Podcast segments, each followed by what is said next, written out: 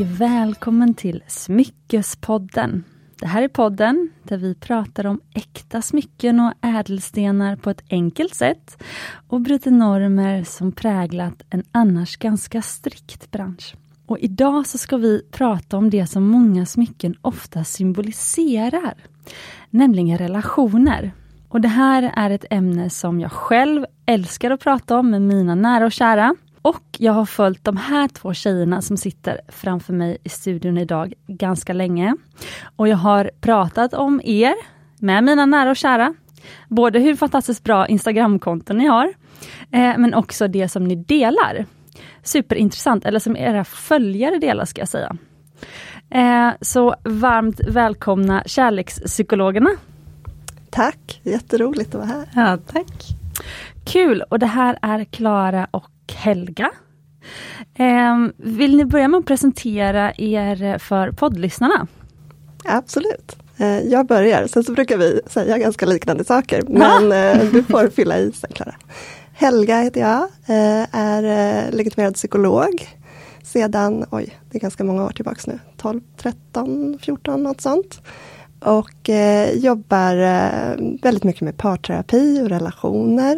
Eh, vi har ju jobbat tillsammans ganska länge, även innan vi... Eh, nu jobbar vi ju både i egen psykologmottagning där vi träffar klienter och vi jobbar med en relationsapp som heter Birds Relations som vi kan berätta lite mer om sen också. Och så har vi kontot Kärlekspsykologerna. Eh, men eh, vi jobbade tillsammans även innan och också skrivit en bok tillsammans. Och mm. boken heter? Boken heter Må bra som förälder, psykologernas strategier för småbarnsåren. Så den fokuserar mer på ja, småbarnsåren, föräldraskap men också med parrelationen. Eh. Så det finns en app man kan ladda ner som heter Birth Relations och så Kärlekspsykologerna på Instagram då? Ja. Klara, vill du berätta hur de två hänger ihop? Ja, men precis. Ehm, så så de hänger ju verkligen ihop. Kärlekspsykologerna är vårt sätt att försöka nå ut med det som vi ju också vill, vill nå ut med, med, med appen, med Birds. Så att säga. Um, så att i, i Birds så är det ju vi, jag och Helga som står för, för innehållet. Att på något sätt så få ut det som vi gör med de klienter, med de par vi träffar i rummet, vill vi få ut till fler. Uh, och det är ju samma syfte egentligen som vi har med eh, kärlekspsykologerna på Instagram, men i det formatet. Mm. Och ni har ju vuxit fantastiskt mycket, i alla fall utifrån ser det ut som det. Eh, berätta, vad har ni haft för liksom, strategi med er Instagram? Eller ni har ju verkligen lyckats fånga bland annat mig. Eh, kan ni inte berätta lite det ni gör? Ni, jag vet att ni har en måndagsfråga. Mm. Mm. Och jag tror det är precis som du sa, att den, det väcker mycket när man får vara med och skapa innehållet. För det måndagsfrågan går ju ut på att vi ställer en relationsfråga där man får då svara och så delar vi svaren. Så då ser man också det här väldigt mycket det att man ser att man inte är ensam om kanske det man brottas med. Man mm. får lite, ibland är det mer att man delar tips och får se lite hur andra gör. Och ofta är det på tema som vi sen också skriver mer än ett, ett, en Instagram, ett Instagraminlägg mer utifrån så här, vår profession och psykologernas eh, råd. Liksom. Mm. Mm. Men bara den där samhörigheten och liksom känna att man ja det här, så här har andra det också. Mm. Mm. Ja men precis, och få beskrivningen eh, på olika sätt från mm. många olika håll. Så Ja, så det är väl verkligen en medveten mm. också, tanke att vi vill ha det här ja, men från olika håll, lite enkla, lite användar eller att man delar med sig och skapar liksom ett tryggt rum mm. också.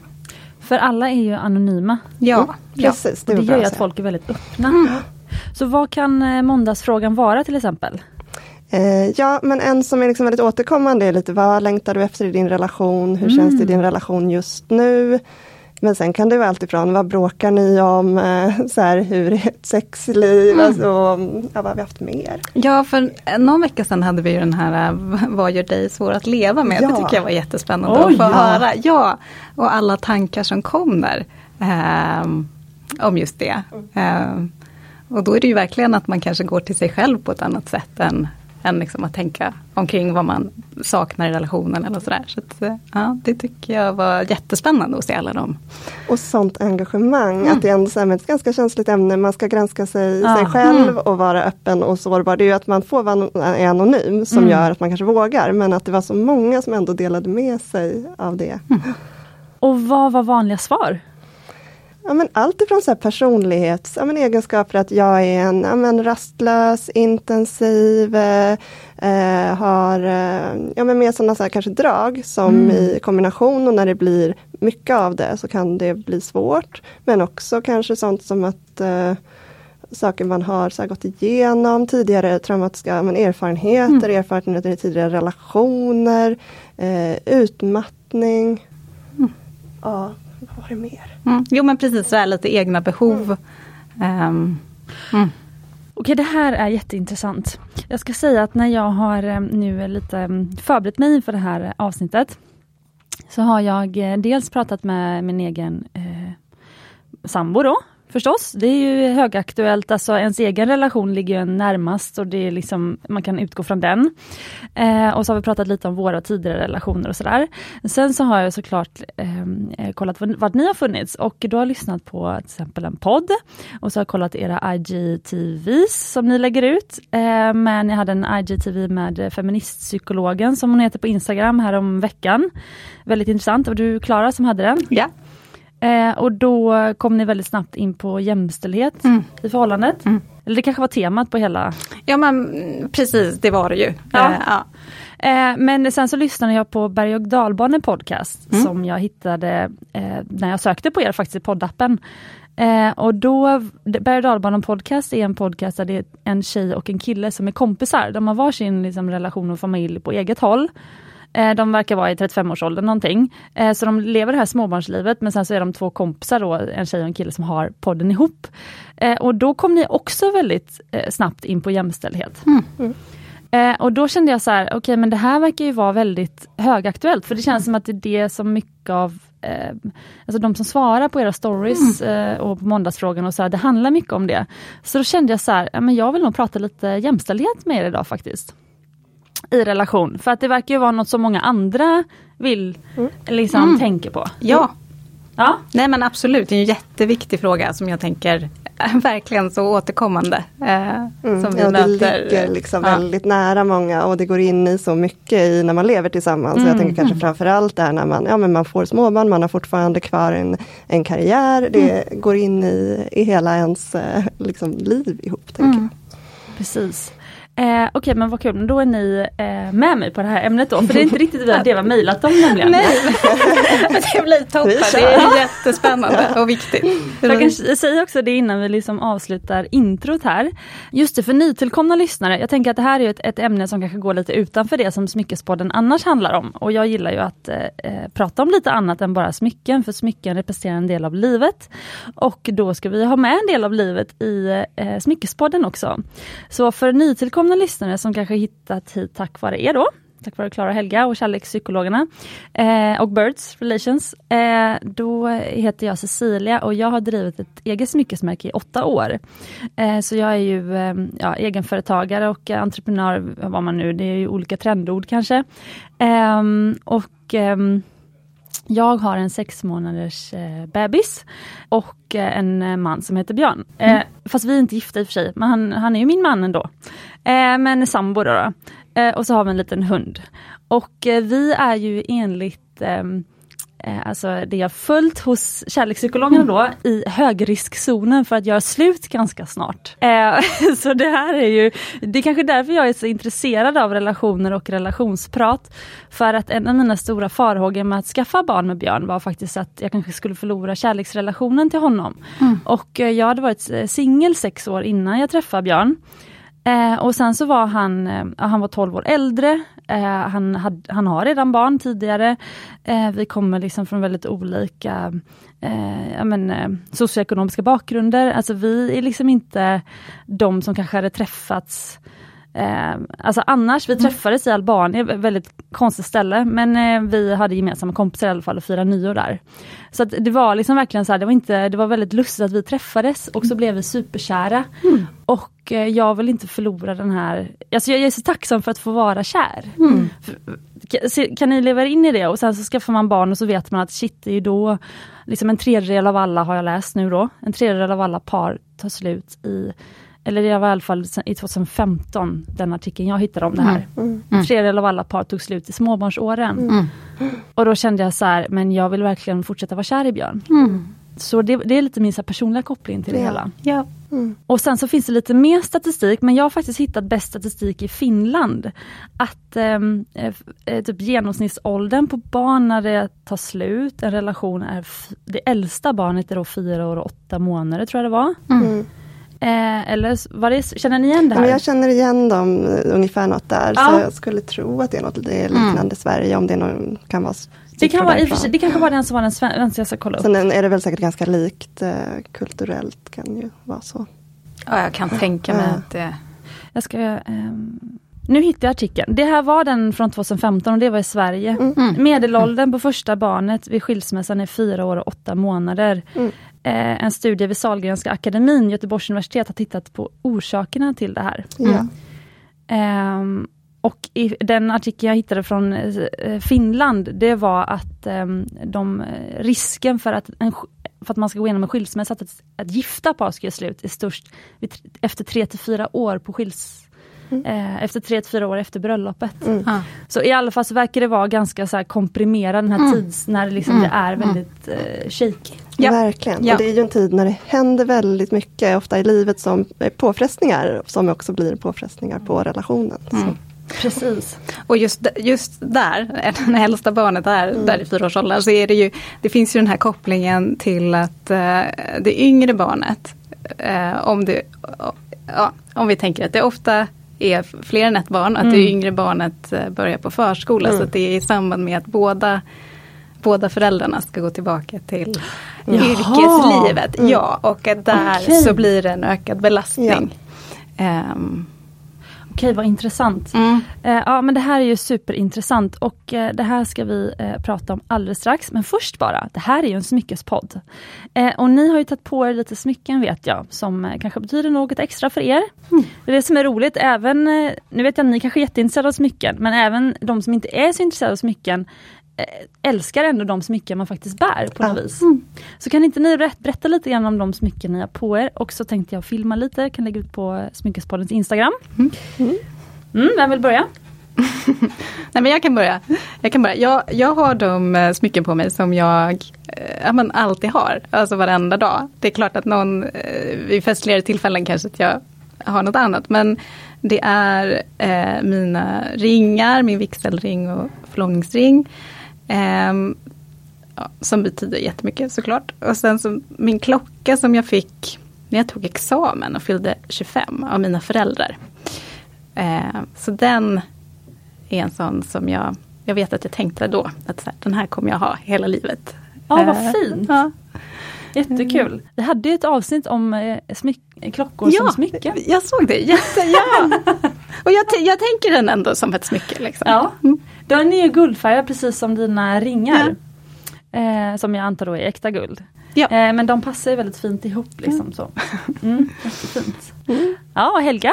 Ja, eh, ja men det här med smyckesmänniska eller inte. Jag tänkte just, jag känner verkligen igen mig att jag Ja. har inte många smycken men eh, de är ändå så här, de är väldigt nära mig, de jag har. Eh, men sen är det lite lustigt med mina ringar. Alltså jag har min vigselring, vi gifte oss direkt utan att förlova oss.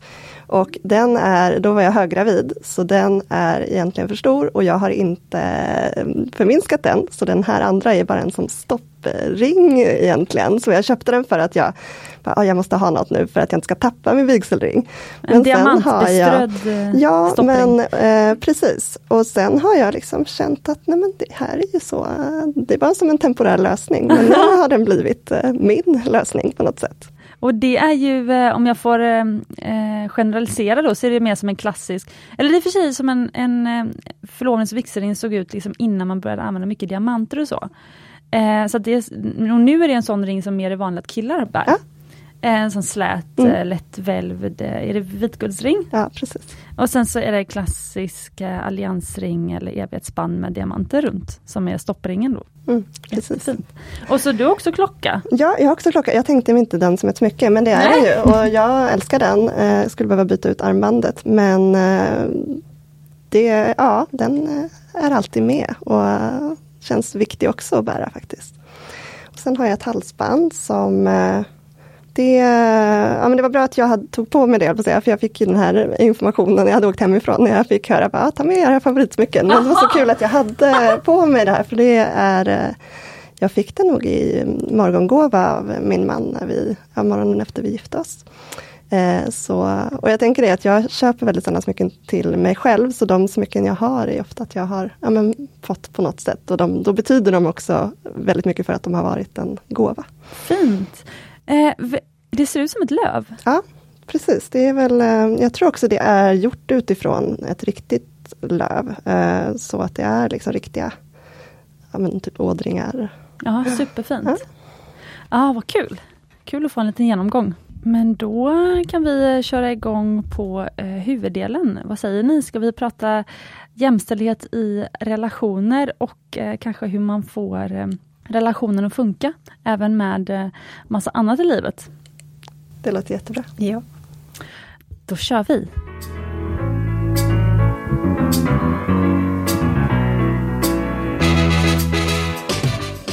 Okej, tjejer. Berätta för mig nu, för att jag har tänkt på det här när jag har lyssnat. Ehm, när ni pratar om jämställdhet, vad är definitionen på jämställdhet i relation för er? Eh, det är väl egentligen att, eh, att båda två upplever sig eh, må bra. Att, att det är en, liksom en schysst fördelning av ansvar.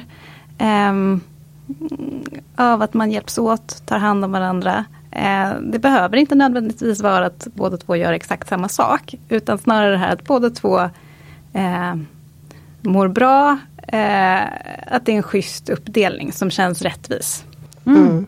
Och jag tänker där också, för att veta det så behöver man ju liksom stämma av, prata med varandra, dela, berätta, det här känns så här känns det här, eller det här känner jag att det blir för mycket på mig och så. För, ehm, för det är ju på något sätt, man kan ju inte veta vad som pågår i den andras eh, tankar och känslor om man inte pratar om det. Så där är också liksom lite det här att hur, ja, hur vet jag det? Ja, men vi behöver checka in med varandra och checka av. Och det kan ändras också. Alltså bara för att det har varit en uppdelning som känts bra tidigare så kanske det är så här med klassiker när man får barn, det blir helt andra ansvarsområden. Som, Mm. Så då kanske man behöver lite så revidera, kolla in igen med varandra. För jag funderar på det, eh, jag antar att det är olika eh, problem, alltså att tjejer och killar, om det är tvåkönade relationer, tjejer och killar upplever olika problem. Alltså, eller Mm. att man ser samma problem på olika sätt. Mm. Mm. Eh, så, så, och sen tänkte jag också att jag ville höra mer om ni har eh, samkönade Mm. par som kommer Mm. till er och vad de ser för utmaningar. Mm. Om det Mm. också är jämställdhet fast på Ja. andra sätt. Mm. För jag tänker att det där är en jättebra fråga. För jag skulle ändå säga att jag tycker det är ganska liknande utmaningar Mhm. ändå i, eh, ja men till viss del i alla fall, i samkönade par och eh, liksom heterosexuella relationer. Sen är det klart att det finns skillnader men det är ändå väldigt ofta man sitter med samma typ av mönster och liksom liknande upplevelser av att eh, ja, man har lite olika uppfattning kanske i, även i en samkönad relation kan det vara så. Mm. För vad är, eh, vad är det som de, många tjejer har upplevt som ojämställt i relationen som kommer till er? Eller som tar kontakt med er på Instagram då till exempel. Mm. Nej, jag skulle säga att det vanligaste är att det uppstår i samband med att man eh, blir förälder. Mm. Att det Ja, men de flesta tror jag ändå, idag som vi lever, eh, har en ambition, både män och kvinnor, om att vilja leva jämställt. Att det är det som man strävar efter. Och att det eh, ofta går utan några större svårigheter att, att leva jämställt. Så länge man inte har barn. Det är i alla fall betydligt enklare. Eh, för att belastningarna inte är så stora helt enkelt. Eh, och att sen så får man barn och där, där händer det någonting. Där är det ju, om vi ser till en heterosexuell relation, eh, kvinnan som bär barnet, som som ofta är den som spenderar mest tid med barnet i början. Mm. Eh, ammar eller matar, oftast den som är hemma den första tiden. Mm. Eh, så är det inte för alla, men, men för majoriteten. Och då också blir den som snabbast kan trösta barnet, alltså på något sätt så här, få det här lite kunskapsförsprånget mm. eller kompetensförsprånget med barnet. Och där så är det väldigt lätt hänt att man på något sätt går in i olika roller, gör olika saker och att många kvinnor upplever sig få dra ett tyngre lass. Mm. Mm. Och samtidigt den andra sidan av det kan ju också vara att många män faktiskt upplever att de inte får, kanske inte kan trösta, inte kan räcka till och att man då också som par kan, kan välja att kanske ta den här lite ibland eh, lösningen, kortsiktiga lösningen att kvinnan fortsätter att ta allt det här för att man har försprånget och det är ofta lättare så. Men att det ju även från den som inte har kanske burit och mm, fött och ammat kan vara ganska svårt att, eh, att hitta ett sätt att komma in och avlasta i vissa lägen. Mm. Men vad är det som sen då leder till att några år senare så bryter man upp helt? Har det varit eh, utförsbacke då sen dess? Börjar det då när man kommer hem från BB och sen är det utförsbacke och så, sen skiljer man sig? Nej, ja, Alltså, vad ska man säga? Den första tiden är ju superspeciell. Mm. Eh, och eh, där är det ju också många, alltså så här, kan man som par där också se den tiden för vad den är. Att mm. det här är, det är en begränsad tid och ha lite den här medvetenheten omkring mm. Eh, hur har vi det och kanske också utifrån en intention snarare, så här, hur vill vi ha det? Att man kan göra en ansträngning för att mm. eh, så, båda två vara ja. närvarande föräldrar. Eh, så, så, behöver det behöver ju absolut inte vara ett sluttande plan på det sättet. Men eh, Mm, ofta så ser man, alltså just det här, så länge en är hemma så, så brukar det, alltså då är det ju utmaningar på andra sätt. Men just när båda två går tillbaka och ska yrkesarbeta så blir det en så märkbart ökad belastning. Det, då blir det tydligt. Mm. Mm. Men där finns det ju absolut så mycket man kan göra för att inte hamna där också. Bara det här när man tänker att, att kanske den ena är föräldraledig och första tiden och har mycket ansvar för barnet. Då kan man också tänka på att det är sen när den som har jobbat kommer hem, att ja, men då tar den över barnansvaret. Alltså det finns mycket man kan kanske göra för att försöka komma ifrån lite det här att man hamnar i det mönstret väldigt tidigt. Och sen mm. så många som delar på föräldraledigheten upplever ju också att det blir ett skifte sen. Eh, det upplevde jag själv liksom väldigt tydligt där när, ja, men när min man tog över. Om man då också sen märker att ja, men nu har inte jag lika bra koll på vad det är som pågår på dagarna. Ehm, men problemet där blir ju sen det här när, när båda ska gå tillbaka och jobba. Då behöver man hitta kanske en ny strategi där så att inte allt ansvar igen kanske blir på till exempel kvinnan om det är hon som har tagit mest av det tidigare. Mm. Precis. Precis. Um, men lever ni som ni lär?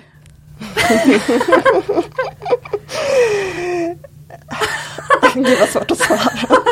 Nej, vi behöver inte svara på det om ni inte vill. Men Alltså en, det är väl det där att man har en intention och en vilja. Sen tror jag att vi, eftersom vi jobbar så mycket med det, har en sån medvetenhet ja, hela mm, tiden. Mm. Vilket gör att vi, jag lever absolut inte alltid som jag lär, men jag tror att jag kanske snabbare kan ta ett steg tillbaks och se, oj men vänta vart är vi på väg nu? Om vi fortsätter så här, var hamnar vi då? Mm. Lite mer så. Ja, ja. ja um, precis. precis så. Och, och, kanske också vet hur vi ska prata om det ja. eh, med våra respektive på ett sätt som Just det. Som blir bra mm. eh, oftast. Mm.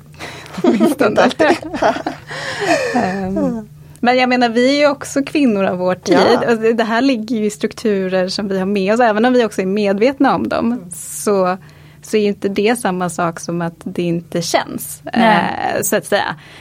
Um, om, om det är någonting vi har missat i veckobrevet om fritids så tror jag att jag känner mer skam omkring mm. det än min man. Mm. Eh, ah, okay. Så oavsett eh, hur, hur, eh, liksom, hur vi, mycket vi vill vara jämställda och dela på det. Och, och det tänker jag så här, handlar om eh, strukturer. Ja, eh, förväntningar på ja. också kvinnan och mammarollen mm. och att det finns så mycket i det som vi inte är fria från. Nej, i identiteten, i Mm. För jämställdhet, är det att man delar exakt lika på arbetsuppgifter? Det har jag tänkt på när jag har följt er. Mm. Eh, så jag har varit så här, men vad, vad innebär jämställdhet? Mm. För är det mm. att man delar, eh, ja men att man lagar mat varannan dag? Mm. Att man tvättar varannan, eller ja nu sitter du och Ja, skakar på huvudet. Och jag tänker också att lite, jag tycker inte att vi, nu säger jag vi, men jag tänker som du började med att säga, att om båda upplever att fördelningen är schysst och rättvis och man mår bra i det, eh, så tycker inte jag det är något problem om det Nej. ser lite så olika ut. Och det kan ju också vara så att det för mig är det också roligt att laga mat, säger vi, och det är någonting som, som jag kanske inte tycker är så belastande, medan det för en partner, man kan ju ha sina olika områden där man kanske, men man behöver prata om det för att veta det. Mm, mm. För i, eh, om vi bara eh, ser över eh, samkönade förhållanden nu, Mm. då, då säger ni alltså att det ändå är samma, så att det är den som har varit föräldraledig mest som, när, man, när då sen båda går tillbaka så är det något kunskapsövertag och sen så fortsätter det. Är det det som är liksom generellt? Men det mönstret tycker jag jag har sett i samkönade relationer också, att det, blir, eh, ja, men att det kan bli så. Eh, om man har haft, ja, men den ena har varit hemma mer under första tiden. Mm. Men sen så kanske det också finns andra, jag tänker att det kan vara lättare ändå att kanske förstå varandra, framförallt om båda kanske har burit sig varsitt barn i en relation med två kvinnor, kanske man har lättare också Mm, att sätta sig in i, Mm. hur är det att vara gravid, hur är det liksom att vara i den situationen. Ja, men sen behöver det inte heller vara kopplat till barn. Nej. Alltså så, det, det kan ju också vara i en samkönad relation att man har en person som kanske är mer ordningsam och den andra är mindre ordningsam. Precis. Och, och liksom att man upplever där att man inte är, eh, är lika utan att den ena får dra ett större lass. Eh, eller att man inte är lika verbala om sina känslor. Att den kanske ena, just när man pratar om det här med emotionellt arbete, att den ena upp, får uppleva sig ta ett större ansvar för på något sätt relationen, hur man har det tillsammans. Och så, där. så den typen av mönster kan ju naturligtvis också uppstå i en samkönad relation. Eh, så. Jag tänker att det är det som är attraktion. Ja, Ja. visst. Så att det är det här som är, det är därför jag älskar relationer och sådär.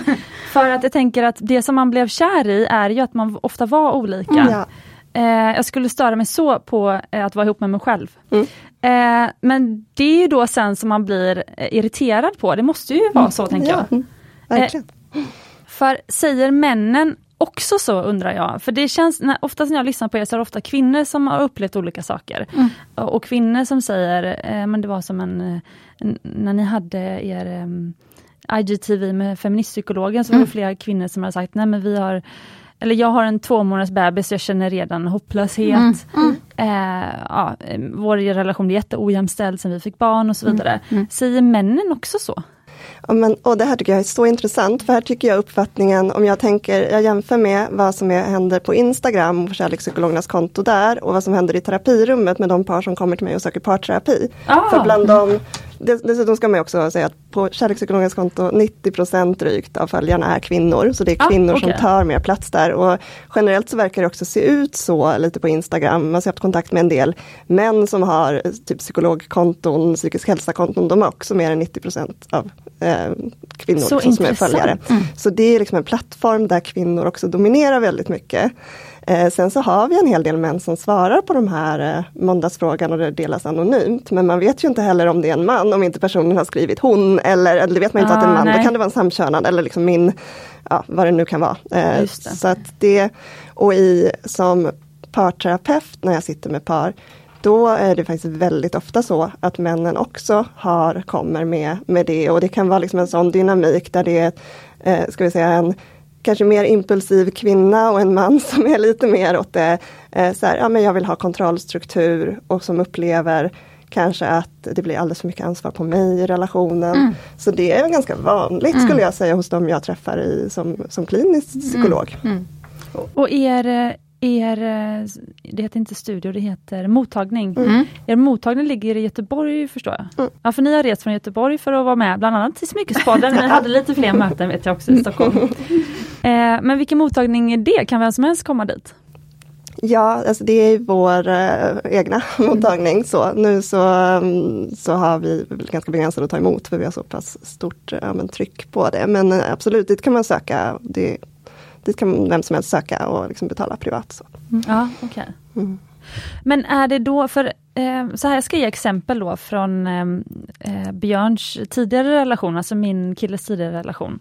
Eh, eller en av dem. Han har varit i två längre, sen, eller jag är det tredje då, sen han liksom blev vuxen, eller vad ska jag säga. Mm. Eh, sen man liksom skaffade egen familj. Mm. Eh, men i en av relationerna som han hade tidigare, så har han beskrivit att han, ja men, kvinnan var projektledaren då förstås, kvinnan hade en lång lista. Eller förstås, men ja, det var så i alla fall. Eh, kvinnan hade en lång lista. Och han tyckte liksom att det spelar ingen roll hur mycket jag betar av på den här listan, mm. för det finns alltid något kvar. Mm. Och dessutom så får inte jag bestämma vad som står på listan. Mm. Och det var ojämställt för honom. Mm. Och då kan jag tänka mig att hans eh, då, då ex, eller ja, den han var ihop med, att hon tyckte väl att ah, jag måste bara ta alla beslut och mm. det är så jobbigt att jag måste vara projektledare och vara ansvarig. Eh, men då blev jag så här, okej okay, men eh, han upp, eh, tyckte det var exakt lika ojämställt fast på sitt sätt. Ja, mm. och det är ju jätteviktigt att se det. Det är en dynamik där det är två personer inblandade och sannolikt, ja, men som jag tänker i de allra flesta fall, så är det ingen eh, i relationen som upplever att det funkar jättebra eh, när det är på det sättet. Eh, och där handlar det ju jättemycket om eh, ja, så här, kommunikation såklart och att Alltså det som blir en effekt av att uppleva att så här, vi har det, då kanske det är i perioder när här, det är mycket i livet av olika skäl, barn eller annat. Mm. Och eh, ingen kanske får helt och fullt utrymme att, eh, ja, men så att, till återhämtning, att göra det där som man ja, men bara så här, njuter av och är härligt och som man mår bra av. Eh, och då blir det ju eh, ja, men, som människor så fungerar vi ju så att vi ser det vi själva kämpar med. Vi ser vad vi själva gör avkall på. Vi ser vad vi själva gör för relationen för den andra. Mm. Men vi kan ju inte se in i den andra vad som pågår där. Mm. Eh, så där är det ju, ja, men, jag tänker helt avgörande att man fortsätter prata med varann och fortsätter också vara nyfiken på den andras upplevelse. Och inte har utgångspunkten att den andra eh, försöker komma undan ansvar eller eh, liksom, att man ändå någonstans utgår ifrån att så här, men jag lever med en person som jag tycker om, som är en bra person mm. och som vill mig väl. Eh, och jag vill förstå hur det är för den personen så att vi kan få det bra tillsammans. Liksom. Istället för att det blir den här konkurrensen eh, vinna eller förlora som, som jag tänker är vanligt att man ja, hamnar i. Jag tänker liksom också att det är jättevanligt när nu de par som kanske kommer till parterapi när man haft problemen ett tag, att båda också upplever sig kämpa mer och göra mycket för relationen men att den mm. andra inte ser det. Och då kan det vara på olika sätt. Är man projektledaren kanske man upplever att det är att skriva de här listorna och se till att det här blir gjort och att säga till sin partner är det man gör för att det ska bli bra, vi ska ha det bra tillsammans. Medan en partner som kanske ser eh, att det finns andra saker jag skulle prioritera. Det kanske är att ja, men, eh, föreslå att vi ska gå ut på en spontan promenad eller att vi ska gå på mm. bio eller att vi ska göra någonting medan den andra då, men vi har inte gjort det här på listan, det här är mycket viktigare. Ja. Alltså man har sådär olika ingångar men mm. båda vill egentligen kanske relationens bästa. Och båda hamnar också i att de blir väldigt ensamma i relationen i det läget. Så det handlar ju jättemycket om att försöka på något sätt förmedla som mm. psykolog när man möter ett par att ni sitter liksom i samma båt, ni vill båda ungefär samma sak men ni har lite olika sätt att vilja på något sätt nå dit. Just det. Eh, men för kan det vara så, för en, det temana som jag hade idén att, att prata mer om från mm. början mm. var bland annat hur, hur, man träffar en, en partner. Ja. Ja. För um, det är ju också väldigt uh, intressant tycker jag i den här världen av mm. Tinder och så vidare. Och, och, kanske gräset är grönare på andra sidan och så. Mm. Så jag bara funderar så här. Um, är det så att vi väljer fel partner från början? Alltså, för att jag har ett exempel på en kille som blev väldigt kär i mig och vi hade kul ihop. Men av någon anledning blev jag inte riktigt kär i honom så det, vi fortsatte aldrig. Mm. Men när jag ändå tänkte så här, det här är en bra kille, jag borde, jag borde bli kär i honom. Så hade vi en middag med några kompisar och då var vi med, eller då var med båda två. Och det var hemma hos mig. Och sen så hörde jag honom säga sen i köket till sin killkompis, ehm, ja men du, jag gjorde ju det här förut, så kan inte du diska nu? Då var jag så här, tänkte jag det, men alltså herregud, han är hemma hos en tjej som han är kär i. Han vill inte ens nu så här, bara vara värsta så här, duktig och liksom visa att så här, ja, men jag gör det här för henne och jag vill visa mig bra. Alltså, då skulle han liksom eh, alltså, outsourca disken till sin kompis. Och då blev jag så här, okej okay, det här det var så oattraktivt och avtändande mm. för mig. Mm. Eh, och en av de grejerna jag älskar med Björn, alltså eh, tredje gången han kom hem till mig hade han liksom verktygslåda med sig och bara, ah, jag såg att han hade några lösa eluttag mm. som jag tänkte fixa. Och då kände jag så här, gud en händig snäll man liksom. Alltså det var bara så här, det var ju 10 poäng från början liksom. En sån, för jag kände så här, och någonstans blir det väl där, men redan där kanske jag kände att ja, men om vi, jag vill ha familj någon gång och liksom, jag vill ha en kille som bara gör grejer från egen fri vilja. Tänker jag mig. Men kan det vara så att vi väljer fel partner från början?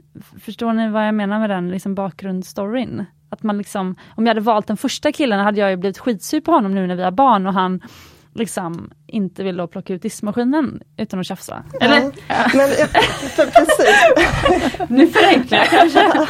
Men någonting som jag tänker är viktigt att ha med sig är ju lite det där att man, vi kommer inte förändras så jättemycket. Alltså på något sätt att det krävs ganska mycket så acceptans av olikheter och där var ju det något attraktivt också i hur Björn var och vad han gjorde och liksom så. Ja, för, för mig Eh, för uppenbarligen. Liksom. Ja, och det liksom bidrog ju kanske till det här att känna, åh, det, men det var ju det här generösa och unniga som du såg Ja, exakt där. så. Det var bra. Att det inte, till skillnad från det här att snåla eh, med Ah, liksom, bra, det var, mm. Psykologiskt sätter bra ord på saker. Nej, men jag tänker också så som um, om man tän- tänker om så här, datingkulturen eller just det här med att träffa någon. Um, så är det ju, så, så, såklart så, jag tänker det är väldigt mänskligt, eh, i synnerhet efter en tid att ehm, man är väldigt aktivt eh, kanske på jakt efter någon. Man vill hitta den här personen. Ja. Och att då har man kanske sina kriterier eller man har eh, men lite det här utvärderandet hela tiden. Är det här eh, Ja, precis så. Mm. Eh, och blir ju då också ganska fokuserad på något sätt på sig själv. Mm. Eh, så, Medan om man kanske inte är i det eller kan i alla fall mer rikta fokuset mot den andra. Liksom, med nyfikenhet och öppenhet. Och jag tänker där, det Björn gjorde var att han såg någonting i din lägenhet. men, nej, men, eh, som så här, han, han såg ett sätt att liksom, så här, ta hand om dig eller hjälpa dig. Ja, säkert. Eh, Precis så. Mm. så. Ehm, Ja, men så tänker jag så här, det är där också någonstans vi får kontakt på riktigt. Alltså att man är riktad liksom mot den andra, kanske snarare än i sitt eget huvud omkring vad det är man själv letar efter. Mm. Precis. Eh, följer ni Tony Robbins? Nej. Nej. Okej, nej. Men eh, Björn skickade länken till mig igår på en Youtube-video som han hade, där det stod åtta minuter, eller hur Tony Robbins räddade ett äktenskap på åtta minuter. Oj, wow. Och då hade det hamnat i, alltså det var en kille som var med i hans talkshow då, eller någon, ja, och eh, då hade de, den här killen hamnat i med sin fru, att så här, han gillar att spela i band, eh, men han fick max göra det tre gånger i veckan. Eh, och så hade han ju barn och fru då, liksom småbarn. Ehm, och sen så eh, var det, frågade Tony Robbins, men vad, att det här spela i band, vad får det dig att känna? Och han bara, "Pff, så här, och han så liksom bara liksom eh, slängde med händerna liksom som att så här, men alltså jag känner mig bara helt fantastisk liksom. Eh, när jag får spela i band. Ja men hur känner du dig när du är hemma på hemmaplan med din familj? Eh, nej men då känner jag mig liksom så här liten, så visar han med fing- fingrarna liksom. Och då eh, tolkade Tony Robbins det som att så här, ja, men jag tror att, för, ja, det var lite fler grejer men sen så i alla fall, nej, men jag tror att din fru känner så här att det enda sättet som hon kan få dig att faktiskt bry dig om din familj. För hon kände väl inte att så här, hennes man då brydde sig om sin familj. Så enda sättet är att så här, du får inte vara utanför huset, liksom. då får du vara hemma istället. Och liksom, för då bryr du dig i alla fall om oss. Eh, och då verkar det som att han, Tony Robbins, hade liksom tryckt på en öm punkt. Liksom, Att ja, men det kanske faktiskt är så. Ehm, så. Eh, men då gav han eh, då gav Tony den här killen i uppgift att så under 90 dagar så ska du bara ge all kärlek du kan, visa uppskattning för din fru och dina barn. Liksom, strunta i bandet, strunta i allting, bara ge så mycket du kan i 90 dagar och sen så kommer du se sen att din fru kommer säga så här, vet du vad, gå, gå iväg och spela liksom. Du får spela hur mycket du vill. Ja. Men bara så här, ge allt 100%, försök Ja. inte mötas på mitten hela tiden. Utan, ja, nej, Jag tror- Gud, Ja. fantastiskt. Ja, verkligen. Jag tänker det ligger jättemycket Ja, i det mycket. där. Det är väldigt mycket det vi, ja, men man ofta hamnar i. Att det är så här, ja, och så vill man gärna att det man vill så det fröet, så att det kommer också av att, ja, okej, man förstår det verkligen. Och det är som att han kanske förstod det när han ställde den frågan eller tryckte på den punkten att aha, det, är liksom, det kommer vara hjälpsamt. Så att det inte bara blir ett krav eller ett så här, för då blir man ju nästan att man vill gå i eh, trots, nej men du ska Ja, inte begränsa precis. mig, är det tre dagar i veckan? Ja, men, nej, hur ska vi stretcha det här? Eller tre månader var det, Ja. ja. veckan. Det var månaden i alla fall. Okej. Ja. Så det var ganska få gånger. Ja, ganska få gånger. Då var det också lätt att hålla det, för jag tänkte 90 dagar lät så här väldigt länge om det var så mycket av hans tid. Men då gick det ju ändå att köra 90 dagar. eh, Ja, ja, ja, ja, så, ja, ja precis. Mm. Ja. Men eh, det jag också förstått när jag har följt er är att många eh, kommer för sent och ber om hjälp. Eh, så frågan är då, när är rätt tid att eh, be om hjälp? Ja, Jättespännande ja, fråga. spännande fråga. För att det är väl det att så här, är det för sent eller man har kommit när stämningen mellan en är väldigt kylig, det är väldigt mycket konflikter, då blir det ju också väldigt mycket svårare att nå fram till varandra i samtalen. Så, så på ett sätt tänker jag att det är lättare om man kommer medan man fortfarande kan eh, liksom behålla den här, lyssna på varandra, man kan komma tillbaks till den varma stämningen mellan, man kanske har bråk och konflikter, det kan man ha liksom ganska mycket, men om man återhämtar sig liksom och kommer tillbaks lite till att känna värme och närhet, då är det liksom bättre förutsättningar att också jobba med det som uppstår. Mm. Vi, vi ser också, jag tycker det är intressant eh, i de par som, som vänder sig till oss att eh, den största delen är ju sådana som ändå har påtagliga problem, absolut. Men det finns också en grupp som är Alltså dels lite yngre personer som kanske kommer inför att de ska bli föräldrar eller eh, flytta ihop till och med har jag Ja. haft något par. Precis, Eh, proaktiva ja, men det här lite. proaktiva, att vi vill liksom rusta oss. Just kanske med den här oron att jag vill inte riskera att vår relation Nej. eh, liksom försämras eller att jag förlorar min partner. Så att vi vill verkligen här, jobba proaktivt. Eh, och också par som kommer, kanske liksom i ett senare skede, skede i livet, men som Ja, men det här typiska kanske har varsin relation bakom sig. Eh, kanske barn på varsitt håll och så ska leva tillsammans.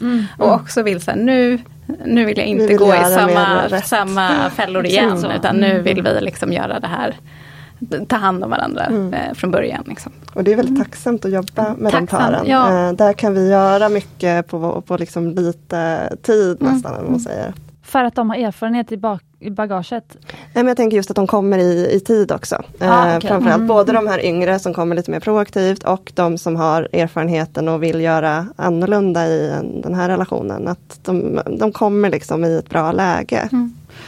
För vad, vad om, vi, om vi tar då mig och Björn som exempel igen då, för jag vet inte hur mycket ni får prata om, om era klienter. Men vad skulle, om vi säger då att vi har våra utmaningar, eh, men vi är fortfarande väldigt kära, som tur är. Eh, vad, vad skulle vi då få för uppgift att liksom jobba på hemmaplan för att liksom fortsätta vara kära? Eller? eller mm. Nej men det är en jätte, jättebra fråga. Ehm, och där kan man ju, man kan tänka på, på eh, lite så olika spår. Eh, men ett spår kanske så mycket handlar om kommunikation och just att förebygga konflikter är det här att fortsätta på något sätt vara nyfikna på varandra och ta sig tid att verkligen checka in med varandra. Mötas en liten stund varje dag. Eh, verkligen också kanske inte bara att man helt slut ramlar ihop i soffan bredvid varandra och kollar på en serie tillsammans. Det kan man göra också. Det också kan vara supermysigt. Men att i det kanske bara så här, hur, hur är det med dig? Eh, ja, lite fortsätta att ha den nyfikenheten på varandra och hålla av. Ehm, så att det inte blir det här att man på något sätt glider iväg i sina parallella liv. Mm. Var det det ena spåret? Ja men precis, att så här, fortsätta vara nyfiken på varandra och checka av. Fortsätta kommunicera. Ehm, och sen så handlar det ju om att fortsätta också göra roliga saker tillsammans. Att fylla på med det här positiva. ja. Och där är tänker jag en väldig fördel att ni fortfarande är kära. För är man det så har man också det, då kommer det automatiskt att man har den lusten och att det kan vara roligt bara att ja, men vi går ut på en promenad med barnvagnen. Eller liksom, det, är, det är mycket lättare. Men det är viktigt att kanske fortsätta ja, men vara medveten om att de här handlingarna man gör för varandra, att man fortsätter göra roliga saker, att man också fortsätter göra de här unniga grejerna som du beskrev i början att du föll för och att man, ja men jag köper hem det här för jag vet att du gillar det. Och försöka göra det även efter man har haft ett bråk eller när det är lite, eh, lite kämpigt eller när det är liksom inte alltid så varm stämning. Så att man eh, på något sätt buffrar med de eh, kärlekshandlingarna. Mm. Ett, ett sidospår, för jag tänkte gå tillbaka till det här sen, men ett sidospår bara, kan det vara så att man pratar sönder någonting? Alltså för att Björn, eh, när vi, för, för, vi bråkade väldigt mycket i början av vårt förhållande, mm. för vi skulle få ihop våra väldigt olika liv. Eh, och så då var det faktiskt en äldre kompis, som, så jag ringde henne då, eh, faktiskt en av mina gamla guldsmeder, eller en av mina första guldsmeder. För jag ville bara ha någon sån här, någon som var lite äldre, som liksom en, någon syn som inte också var närmaste vän. Liksom. Eh, och sen sa hon bara så här, nej men det kommer inte funka, du måste göra slut. Och så sa hon det med väldigt mycket kärlek liksom. Mm. Men sen så vis, hon visar liksom på att det är struligt liksom och, och det här med liksom, ja men det, liksom, det, det, det är om, liksom, hon, det var hennes tips i alla fall, av olika anledningar. Eh, men sen så la jag på och sen så var jag så här, fast alltså jag måste hem till Björn nu. Mm. Så jag bara kände den här enorma dragningskraften. Mm. Så åkte jag hem till Björn och så var det bara så här, det här är min familj. Jag tror första gången jag kände att jag har kommit hem liksom. Mm. Och då blir det så himla självklart. Ja. Eh, så att någonstans att vi tog oss igenom så himla mycket där i början. Mm. Eh, men någon, en sak som Björn lärde mig var bland annat det här med när jag, vi bråkade första gången och så gick jag bara ut, lämnade hemmet. Mm. Och så sa han så här, han bara, och så började han skicka sms och bara vad gör du, var går du och sådär. Och så var jag bara såhär, men hur hetsig är han, inte han liksom? Kan, han bara, kan jag bara få space typ? Och han var så här, vet du vad, det är det värsta, för sen kom jag hem då och jag bara, vad var det som hände? Och så sa han, det är det värsta man kan göra, det är att ge silent treatment, sa han att det hette. Alltså så här, du lämnar mig i en känsla och jag har ingen aning, kommer du någonsin komma tillbaka? Mm. Eh, vad tänker du nu? Mm. Eh, alltså så, här, så man måste våga stanna. Mm. Det var det ena som, och efter det, det var väldigt bra mm. för mig mm. att göra det och det var en väldigt bra grej. Um, men den andra grejen var att han lärde mig också att man, jag kanske svär i kyrkan nu, men en grej som jag också liksom har förstått efter att ha varit tillsammans med Björn är att uh, man får gå och lägga sig osams. För att vi löser ja. alltid, alltså det är så mycket lättare att lösa problemet på morgonen och så går det ja. tio minuter och så är det löst. Mm. Ja. Mm. Åh gud vad bra, för jag tycker ibland ger jag liksom det rådet. Ja. men det är bättre att somna osams, gå och lägg er var och en för sig. Och sen så, för det är att bråka natten igenom eller mm. fortsätta när man redan är så mm. trött och, och liksom har kommit så långt. Det är ju sällan särskilt hjälpsamt. Då är man också helt slut dagen efter och ännu svårare att uh, lösa det. Och det är så lätt hänt att man kanske säger saker som verkligen sårar, mm. som är svåra och sen ta tillbaka. Alltså att det inte blir liksom ett bra samtal utan att ja, nej, så ofta är det ju bra om man kan få lite space. Antingen det är natt eller mm. Jättebra då gör vi helt rätt då kanske. Mm. Mm. Och det jag tänker var så bra där med det här att Björn kunde förklara att jag blir orolig när du går ifrån när vi bråkar så lämnar ja, du mig med mycket. Att han kunde berätta det för dig gjorde ju att du på något sätt förstod att men det här är viktigt, här behöver jag kunna vara kvar. Men ibland kan det vara så att man faktiskt inte klarar av att vara kvar för att då säger man saker man ångrar, apropå det där att gå, eh, ja, lägga sig osams eller inte. Att om det är så att man måste liksom, nu måste jag bara vara själv en liten stund, då kanske man behöver berätta det, man behöver ha en liten plan. Sen kommer jag tillbaks och sen kanske vi kan prata om det när det har lugnat sig lite för mig.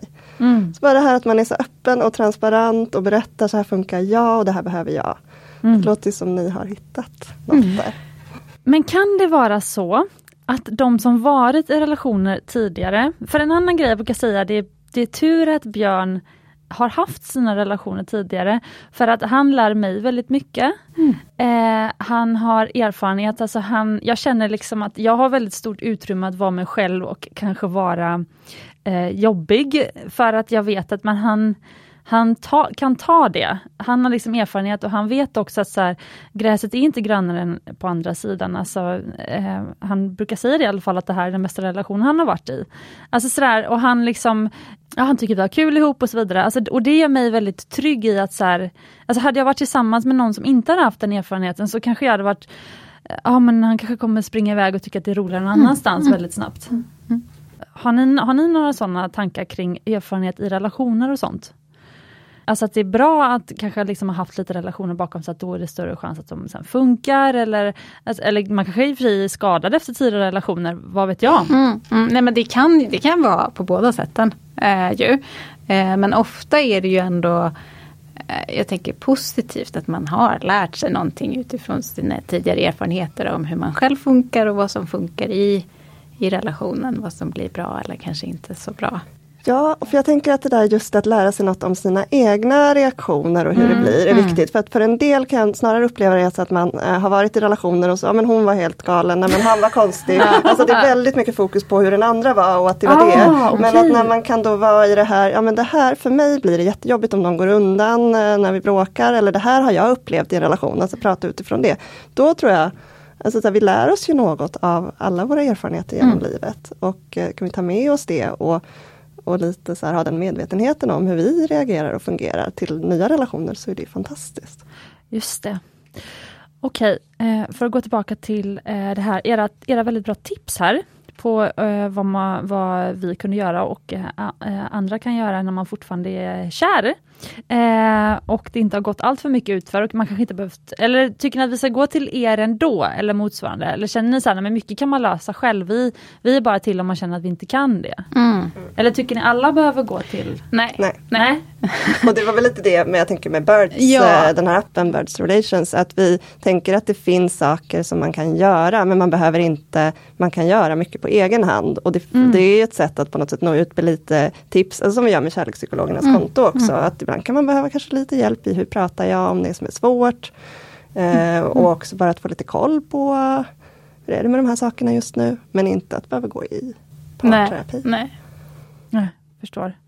Ehm, så de två tipsen som vi fick, jag kan bara liksom sammanfatta då, men det var man skulle checka in varje dag och man skulle behålla den här nyfikenheten på varandra.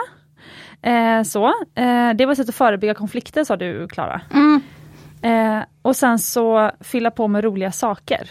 Mm. Att göra roliga grejer tillsammans. Ja men roliga saker och det här fylla på med Och kärleks, eh, kärleks, alltså det här omsorgen om varandra, tänka omkring så här, men vad, vad tycker Björn om att göra? Kanske, eller vad, ja, vad är hans favoritjuice? Ja, men jag köper med mig den hem när jag ändå handlar. Alltså det här lilla liksom, som visar på att så här, men, du finns i mina tankar och Du är jag, viktig. du är viktig för Ja. mig. Eh, liksom att, att fortsätta, för det är så lätt i, när man är förälskad. Då är man ju i det av sig själv hela tiden. Det bara går på automatik. Och sen så är ju det någonting som ja, men ofta ju mer etablerad relationen blir och ju mer annat i livet som tar plats så, så kanske det inte händer av sig självt på samma sätt. Så att fortsätta göra de där små ansträngningarna för varandra är ju också Precis. Och hur då bråkar man på ett eh, bra sätt? Det kan väl vara bra att ta upp också om man, om man känner att så här, men vi har en bra relation men vi, vi vill gärna behålla, eller det är alltid någonting man ändå känner, "Nej, men det här vill jag ta upp. Hur kan man ta upp saker på ett bra sätt? Ja, men ska vi ta några punkter där kanske? Ja. Alltså, jag tänker en sån sak eh, är ju lite det här med tajmingen också. Hur, när man tar upp det. Eh, som kan vara en ganska viktig faktor. Att det ska finnas förutsättningar för att man faktiskt kan prata och lyssna på varandra. Och där kan vara rätt svårt ibland som småbarnsförälder tänker jag. Att säga, ja men nej, det finns liksom ingen möjlighet, vi är aldrig själva. Men i alla fall att försöka att undvika att ta upp saker när man är väldigt trött, väldigt eh, hungrig eller liksom väldigt stressad. Så att man är liksom fokus någon annanstans. Så det är väl en så här första som kanske inte har med så mycket hur man tar upp det men liksom lite när man gör det. Mm. Och sen är det ju jättebra i själva samtalet om man kan ta avstamp i sin egen upplevelse, vad som händer i en själv. Vad, vad man själv får för, för känslor och tankar kopplat till det som händer. Eh, det är ofta ganska lätt hänt att man hamnar i att vara väldigt kritisk eller kanske till och med anklagande gentemot den andra. Du är dålig för X, Y, Z, du gör det här, det är inte okej. Eh, om man istället kan vara väldigt, jag måste försöka beskriva det den andra då kanske gör konkret. Eh, bara i så här, du, eh, eh, ja men jag vet inte, du eh, eh, lämnar alltid disk i diskhon. Till exempel. Det gör att jag känner mig ensam för an, med ansvaret att ta hand om eh, vårt hem. Alltså Ja, så här, att, att man mer går till sig själv och vad det väcker för känslor i en själv. Ehm, snarare än att vara i det här vad den andra gör för fel så har man ju ofta eh, bättre förutsättningar att, att nå fram. Liksom. Och sen tänker jag alltså på det här med snälltolkningen också. Att på något sätt försöka ha utgångspunkten att så här, ens partner ändå vill en väl och har en god intention i grunden. Att, och det är ju lätt lättare då att på något sätt säga det på det här sättet eh, om man också har med sig att så här, ja, men här, sannolikt så gjorde hen inte det här för att eh, stressa mig utan det kanske fanns andra orsaker också till att det blev så här med disken just eh, igår. Och där kan det också vara bra att tänka på i bara hur man uttrycker sig, att kanske undvika att säga du gör alltid eller aldrig eller är på det här sättet. Att det finns vissa så ord man kan tänka på för att det är så lätt då att det triggar en Jo men igår gjorde jag ju det, det är inte sant att jag eh, aldrig gör det eller alltid gör det. Att man på något sätt ja, behåller det till att det är det här det handlar om, det här är viktigt för mig och jag förstår att du ändå vill mig väl i grunden. Mm. Precis. Det tycker jag så här, det låter så fint här med att ni ändå pussar varandra. alltså, alltså på tal om det, det, det är en super, ett superkonkret sätt att på något sätt så här, tänker jag så här, för er att påminna er om att så här, ni ändå tycker om varandra. Ja. Eh, att det inte är så här, du är dum. du är en dum person eller liksom, du är dålig. Utan att det är Nej, så här, vi, vi, kan ha det här tjafset men mm. i grunden så tycker vi om varandra. Uh, det, ja, ja, det kan vara sån, ja men någonting i, ja men så en beröring eller något fint som mm. man ändå klarar av att göra trots att man är i att det är lite mm. skavigt just nu. Mm. Och där kan man ju också då, om man själv går med det här som man vill ta upp, det här, mm. så här, det här känns jobbigt, eh, det här måste vi prata om. Eh, om man bara då har lite av en förberedelse inför det samtalet och tänker vad det är man vill ta upp sådär. Och så sätter sig kanske i partners Alltså att man tar ja, lite partnersperspektiv mm. och, och, bara så här, ja men hur, hur har min partner det just mm. nu? Är det, så här, är det något som påverkar honom eller henne? Är det jättestressigt på jobbet eller är det jobbigt med den där kompisen? Eller? Mm. Alltså är det något annat som, alltså bara som man själv också påminner sig om att här, det finns ju kanske, ja men just så här, omständigheter som kanske kan förklara någonting eller sådär. Um, ehm, så blir det också lättare i samtalet att inte vara kanske så hård eller konfrontativ eller anklagande utan att det är lättare att bara säga det här blir inte så bra för mig. Uh, men eh, jag kan se det från din sida också men kan vi prata om hur vi kan få till det på ett annat sätt. Precis. Vi ska strax börja runda av. Men jag tänkte höra, är det lika många killar som tjejer som är den som kontaktar er? För jag antar att när man bokar in eller i alla fall när ni var psykologer då från mm. början. Mm. I, I Birds i och för sig kanske ni också har statistik på hur många som laddar ner den. Men Eh, när ni jobbar som psykologer, är det, det är alltid, man får ju mail eller det är mm. någon som ringer? En Båda, person. Ja, det är en person. Mm. Mm. Är det lika många killar som tjejer som gör det? Alltså jag skulle nästan säga ja, ja för ah, de okay. som söker parterapi ah. och det blir ofta folk förvånade när vi mm. säger. Um, för att det finns en bild av att det är att kvinnor mm. skulle vara de som oftare tar in Sen så i och för sig, i vissa fall kan det ju också vara så, det ser vi i vissa mönster i en del relationer, att kvinnan kanske alltså kanske oftare är så att kvinnan i relationen har velat att man ska söka hjälp tidigare. Och vi har också, vi kvinnor har kanske en mer bild av att vi går och pratar med någon, vi pratar, delar med våra vänner medan mm. män som, som grupp kanske haft lite svårare också att på något sätt söka det här att söka hjälp. Så ibland kan det också vara så att det finns en historik av att, att kvinnan i paret har kanske velat att vi ska gå i parterapi tidigare och sen så är det när det väl blir kritiskt och det är riktigt dåligt i relationen då ser mannen på något sätt också, eller man ser det behovet, mm. eh, att det blir mycket tydligt att båda påverkas negativt. Mm. Mm. mm. Ja, förstår. Men är det då samma frågor som de kom, man uttrycker samma, det är ingen skillnad på vad man uttrycker beroende på vem som tar kontakt? Utan det är samma typ av uh, utmaningar? Ja, ja jag tycker jag in, ja, inte någon jättetydlig skillnad. Mm. Jätteintressant. Ja. Mm. Ja. Är det någonting som ni skulle vilja säga på de här temana som vi har pratat om, som, eh, eh som ni skulle vilja säga till lyssnarna? Eller så? Som ni liksom känner så här, men det här är något som många ofta frågar om, eller det här är något som liksom många borde, eller som vi tycker många, de flesta borde veta. Eller något sånt mm. där. Nej men jag tycker lite grann, alltså grunden till att vi, vi jobbade som psykologer, vi mötte många par, vi ser att många kommer sent. Alltså just det här att det finns sätt man kan eh, jobba med relationen tidigare innan det blivit så svårt. Och det mm. finns sätt i ja, men hur vi kommunicerar, eh, att det här att på något sätt förståelse för hur vi är olika och hur vi kan leva trots att vi är olika. Eh, det kan ibland vara nästan som lite så en kunskapslucka mm. kan vi uppleva, att det inte mm. riktigt finns någonting förrän det har gått så långt. För då när man söker parterapi eller familjerådgivning, Mm. då är man ju ofta i ett skede där Ja men ibland är ju det att den ena eller båda är nästan på väg att lämna relationen Mm. i många fall. Så det här att faktiskt man kan göra mycket själv i tidigare Ja. skede. Ja, och också i en relation som är kanske helt okej så kan man ju ofta också få det ännu bättre. Ja. Alltså på något sätt så här fördjupa den och, och eh, komma kanske ännu närmare varandra.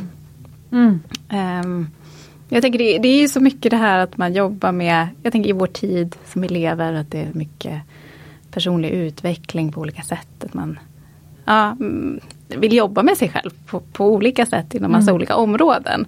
Eh, och att från vårt perspektiv så har vi sett att där har relationen kanske inte riktigt funnits med som en naturlig del. Men den är ju så superviktig Mm. för oss i livet. Mm. Eh, så. Exakt så. Nej men mitt problem, jag var ju en del av yogarörelsen väldigt intensivt innan jag träffade Björn. Att Mm. säga. Eh, sen så var det som att när jag fick så mycket kärlek, alltså i, i Björns, eh, när jag liksom kom med i hans gemenskap, eller vad ska jag säga, liksom, när jag fick ta del av hans liv och, och av honom, då var det som att så här, han gjorde mig lugn. Alltså, som, så jag behövde inte yogan på samma sätt. Väldigt speciellt. Ja. Men ehm, så kärlek gör ju någonting med en. Eh, men eh, också det här att man blir liksom omsluten av en värme. Och den kanske jag fick i yogan tidigare. Liksom.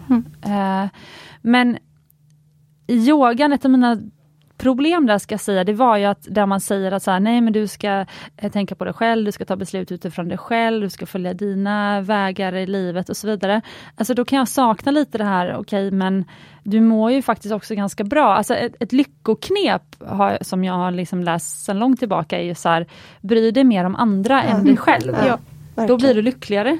Och det där är så spännande tycker jag att du säger det, för ibland tycker jag det kan krocka lite det Ja. här. Ja, du ska bara tänka på dig själv och du ska göra det du mår bra av. Och nej, det kanske inte alltid är det som är det du heller mår bäst av i längden. För du mår väldigt bra av att ha relationer som är varma och ömsesidiga och fungerar. Och ibland kan, alltså i, i parterapi kan det också handla om att det handlar både om att ta hand om sig själv men också att göra saker för relationens bästa för att liksom värna om det här sociala nätverket. Och de Ja men och kanske också, jag bara tänker som ett medskick också utifrån vad vi pratade om tidigare med jämställdhet. Mm. Att, att just att så här, för där kan det också nästan bli en konflikt i Mm. på något sätt. Ska jag ge och ge och ge eller Mm. ska jag liksom värna mina behov och gränser Mm. i relationen.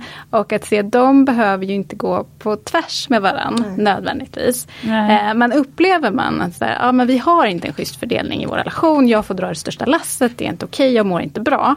Så är ju ett sätt att lite kan ju ändå vara att ändå testa åt det här hållet, att ge av mer på något sätt ge mer kärlek, mer värme och se så här, vad händer då? Gör det att vi kan nå fram till varandra på ett annat sätt som gör att vi kan också eh, så här, hantera våra utmaningar annorlunda. Mm. Sen så här, gör man inte det så behöver man ju också omvärdera relationen. För det är Ja, klart precis. att man inte ska Ja. vara den enda som ger och ger och ger. Utan precis som du sa Helga, att det behöver vara en ömsesidighet och någonting som, som känns bra. Och som man Men det är förvånansvärt ofta man ändå kan sätta bollen i rullning och sätta igång en positiv spiral. Jag tänker om man hade varit Tony Robbins Mm. Ja, rådet till mannen, om man hade haft frun dagen, där, kanske ja. man hade sagt till frun att du låt honom, det är tre dagar i månaden, kan du låta honom fem dagar i månaden? Alltså lite till henne att se Ja. vad hade det kunnat ge? Mm. Eh, för att det är ofta så vi sitter när vi sitter med ett par, att man har kanske olika ibland saker man behöver jobba med för att vara det här, ge värme och kärlek till varandra. Men när båda börjar göra det och ibland räcker det med att den ena börjar göra det så gör, sätter det igång en liksom spiral av oj nu fick jag någonting. Det var så här, man känner den här värmen och närheten. Mm. mm. Precis. Eh, precis så. Men alltså för mig och Björn var ju en sång, för det som händer när man får barn, nu ska vi strax avsluta som jag sagt eh, nu ett dag, men eh, det är så intressant där.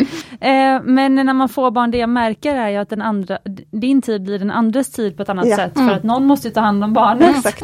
Eh, så, och ehm, eh, Eh, jag, eller, alltså jag älskar ju att ta, att ta hand om, alltså jag, jag tar gärna med Bonnie då, vår dotter, om, om jag ska göra någonting. Eh, sen kanske det är enklare, jag vet inte, hon är så himla lugn liksom. Och så sa jag det till mina tjejkompisar att ja, men jag kan längta efter att göra något som jag gjorde tidigare, typ åka in till stan och äta finfrukost, sa jag och Bonnie. Och de bara, Jaha, ska du ta med barnet då? Vill du inte göra det själv då? Eh, men de har lite mer vildare barn så jag vet inte riktigt, så det är väl olika också. Alla, alla familjer är verkligen så olika också, det är det som är så spännande.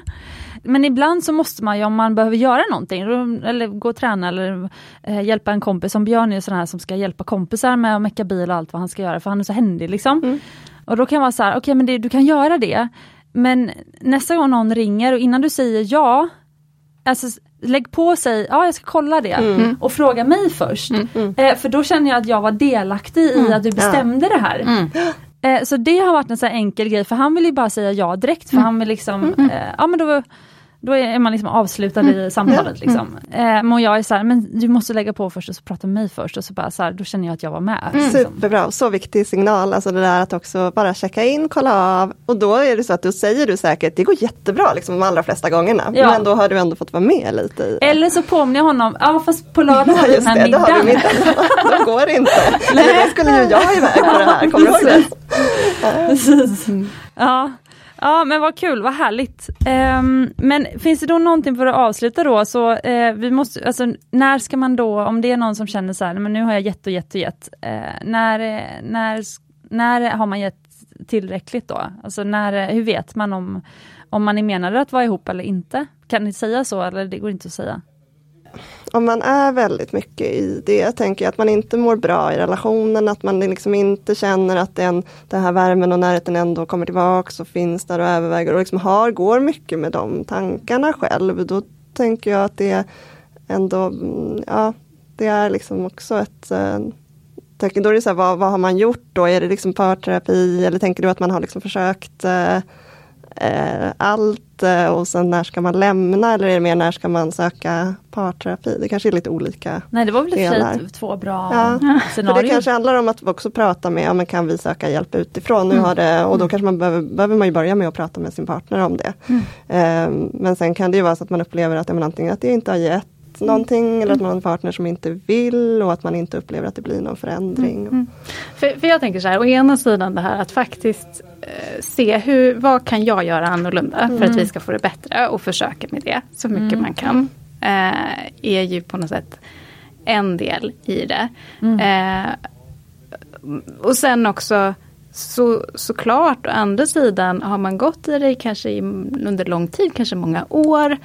Um, och upplever att så här, men det, vi är inte nära varandra, jag kommer inte nära. Och det här Nej. liksom, jag mår ja, inte... Närheten, det var bra. Liksom, um, så kanske man också ibland tycker jag det kan hjälpa det här att ta lite perspektivet mm. lite längre fram i tiden. Att man kan tänka sig själv som kanske ja, här, om 20 år och jag ser tillbaka på den här tiden. Ah. Vad hade jag önskat att jag valde då? Mm. var det här någonting som var så jag ville spendera de här åren, mm. eller vad man ska säga. Eh, eller hade jag då önskat att jag hade valt att gå en annan väg. Alltså att man lite försöker sätta det kanske i ett perspektiv. För det är också lätt här och nu att man på något sätt också ja, här, bara rullar på i någonting för att man är van. Eh. Och sista frågan, hur ska man sluta jämföra sin relation med andras? Ja, det, är ju en, eh, det hör ju liksom lite till, alltså vi som människor jämför oss med andra. Eh, så det är ju väldigt svårt att bara på något sätt bryta den. Eh, det finns ju också, vi kan ju lära av en del jämförelser. Men ofta så jämför vi oss ju inte heller rättvist, tänker jag. Alltså det är ett vanligt eh, exempel man kan ta i det här med typ sociala medier. Alltså vi får så mycket till oss av vad vi ser av andras relationer, som ju bara är det som andra liksom lite visar upp utåt. Att kanske också så granska lite den här hur, på vilket sätt, vad, vad vet jag egentligen? Eh, mm. Eh, vad är det man delar med sig av hur, hur, relationen fungerar? Ja, ofta är det ju liksom inte det här som är svårt, utan mm. snarare så att man ser den här prestationen, mm. så det man gör tillsammans och så. Mm. Och det behöver inte alltid betyda det man gör ihop, det behöver inte alltid betyda att man har den här närheten och värmen och liksom mer den emotionella biten. Nej men och där kan man liksom lite avsiktligt rikta sitt mm. fokus också. Från att vara i kanske tankarna om hur andra har det och sådär till okej okay, men, men hur har min partner just nu? Alltså kan jag vara mer nyfiken kanske på min partner? Eh, kanske också, vi har ju det här ibland, att, eh, eller som, som en övning i Birds, att man får fundera över saker som man just nu är tacksam för i relationen. Ja, jättefint. Mm. Eh, och stanna lite i den känslan. Mm. Alltså att man ja, men så här, anstränger sig för att rikta fokus till vad vi har, vad jag kan göra, vem, ja, så här, hur kan jag vara en bra partner, vad behöver Alltså lite mer rikta fokus. Mm. Eh, och också vad uppskattar jag i det vi har. Um, mm. Så det är ändå någonting man lite grann kan göra. Ja, det är ju ganska konkret hjälp att rikta fokus eh, som eh, är liksom jätte, ofta väldigt hjälpsamt. En grej som var i en av mina tidigare relationer var att jag var avundsjuk på att andra hade gemensamma intressen. Mm. Och då var jag så här, okej okay, men då måste man ju hitta någon som har samma intressen som en själv. Så jag måste hitta någon som gör yoga, som eh, driver eget företag, som massa grejer. Eh, som då kan liksom dela de här grejerna med mig. Eh, sen så träffade jag Björn och så ungefär första gången han sov över hos mig så skulle jag på yoga klockan sju. Och jag bara, ah, här är nyckeln, så hej då. Och han hade knappt hunnit vakna liksom, för jag lämnade ju vid halv sju då liksom. Eh, och han bara, vad hände liksom? Ska på, på yoga nu? Och då insåg jag så här, okej okay, men jag kanske inte kan leva mitt liv exakt som jag gjorde innan. Mm. mm. Alltså, han undrar väl varför jag ska, jag har inte ens liksom förankrat det här med honom. Liksom. Och då eh, insåg jag så här, eller sen tog det en tid, men sen insåg jag så okej okay, men Björn kommer aldrig bli en yogi. Han Nej. accepterar det jag gör, men mm. jag kanske inte måste gå på yoga heller klockan nio och klockan nio, alltså på lördag morgon och klockan nio på söndag morgon också. Då missar vi våran familjefrukost ihop. Mm. Sådana grejer. Så då har jag mer varit så här, okay, men vi måste hitta gemensamma intressen som vi gör tillsammans som jag kanske inte ens gjorde innan jag träffade mm. honom. Mm. Mm. Eh, men är det en sån grej som, som ni kan se då i relationer, att man liksom, för det, det jag tänker på Tinder, ah, jag gillar att segla, men jag ska hitta en kille som mm. har profilbild med en segelbåt. Ja. Nej men det här tror jag kan vara ett sånt klassiskt lite så här felslut ibland som man kan hamna i när man dejtar. Alltså att man fastnar för mycket i någon form av sådana eh, ja. delar som liksom mer inte handlar så mycket om hur känner jag, hur är den här personen, vad är det vi ja, vad kan vi, vi kan göra ett utbyte, för det kan ju verkligen vara jätteberikande att träffa någon som har andra intressen och att man kan säga, jag lär mig lite om det och sen kan vi hitta något ytterligare som vi gör. Mm. Eller så här, jag upptäcker att det är jättehärligt med ja. en lugn helgfrukost hemma. Precis. Alltså, ja, exakt så. Får ett nytt. Mm. Ja. Precis. Men det har varit en sån här jämförelsegrej som jag har haft mm. innan. Sådär. Mm. Men eh, mm. ja, spännande. Men stort tack tjejer för att ni kom hit. Det här var ert sista uppdrag i Stockholm. Mm. Ja. ja. till Göteborg. Eh, och fortsätter jobba med Birds. Ja. Vad blir nästa tema i Birds-appen? Ja, vi håller ju på vi håller på, ja, eh, så det är lite nya artiklar som kommer, som är på gång. Eh, och eh, någon ny podd och sen så håller vi på också att göra ett omtag omkring den här relationstemperaturen. När man eh, kartlägger sin relation så att man svarar på frågor om olika delar av relationen. Så där kommer det snart en en fördjupning av den analys man får tillbaka. Så, mm. det, det man får ännu mer liksom, om de här olika, det är typ man får se lite under, om olika områden, men hur är det med samhörighet, konflikter, sex och fysisk närhet och så får man liksom mer fördjupat om mm. Hur det ser ut inom de områdena bland annat. Mm. Det vill man ju göra då så att eh, den, alltså man svarar vars, i varsin app. Mm. Och så ser man om man har samma temperatur. Mm. Det är intressant. och man behöver, det delas inte automatiskt liksom, i appen. Eh, så att, för att det är ju också lite känsligt. Det kan ju vara så att man då känner att jag vågar inte riktigt svara ärligt. Nej. För tänk om mm. så här, vi har det mm. dåligt. Utan man får sin egen liksom, temperatur. Men sen kan man ju titta på och jämföra. Och det gör ju många som, som använder Birds mer i det här stärka relationen, proaktivt mm. syftet. Och mm. tittar man tillsammans och pratar om hur det ser ut. Och så.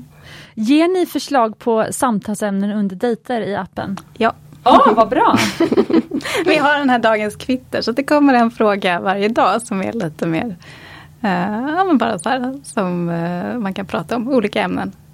Högt det, och lågt. Ja. Och det är ett väldigt bra sätt, apropå det här tipset att vara nyfiken och bevara ja. intresset för varandra. Att då får man den här frågan och antingen så, så gör man den liksom själv så här, i appen och så får partnern en pushnotis att nu har din partner svarat Jaha. och då får jag svara och då får jag se min partners svar också.